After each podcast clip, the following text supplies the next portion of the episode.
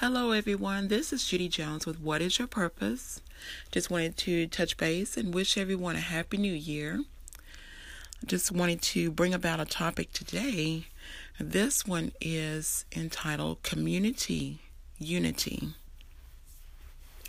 How should we comfort those that may feel weary, those that may feel let down or dismayed? Is there something that's making you feel apprehension as you're going through and waiting to see the light at the end of the tunnel.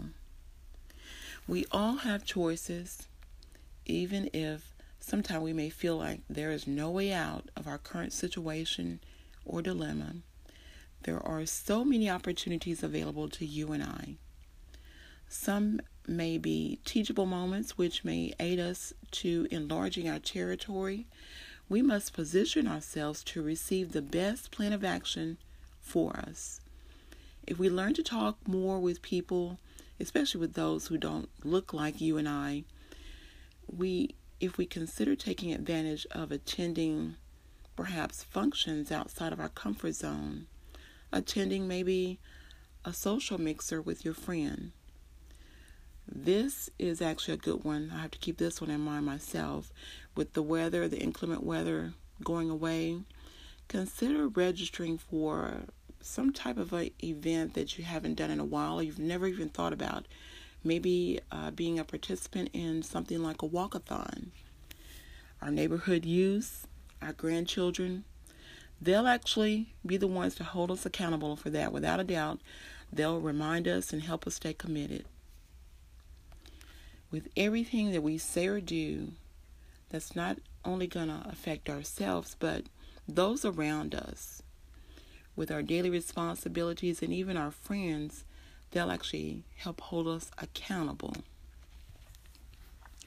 Some time ago, I can remember speaking with a young lady, and she seemed to just really have quite a bit on her shoulders her whole topic of discussion was she was going through, there was nothing in her life that seemed to be going right.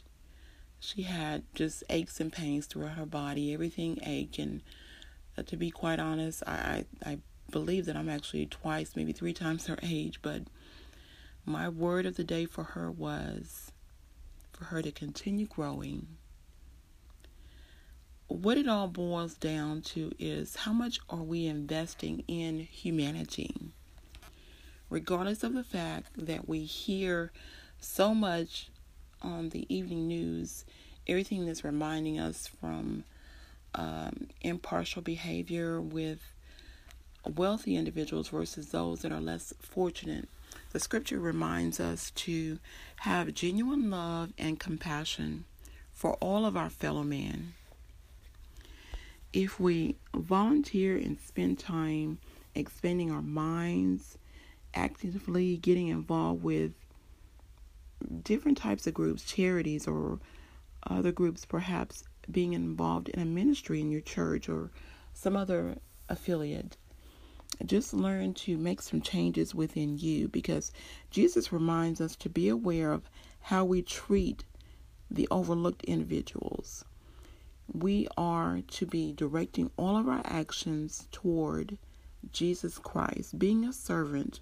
Remember how you utilize your religion that's being granted to you makes all the difference in how you conduct yourselves in caring and carrying out your your daily assignments. Making all of your daily actions align with Jesus.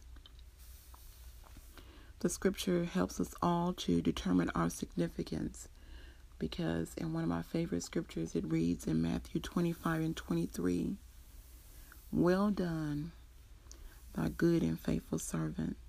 You have been faithful over a little, I will set you over much more. Enter unto the joy of your master. We just wanted to share some things with you this happy new year. We wanted to wish the best for you. We thank you for your time. And remember, here at What is Your Purpose, we're here to be a servant for you. Thank you. Until next time, have a good one.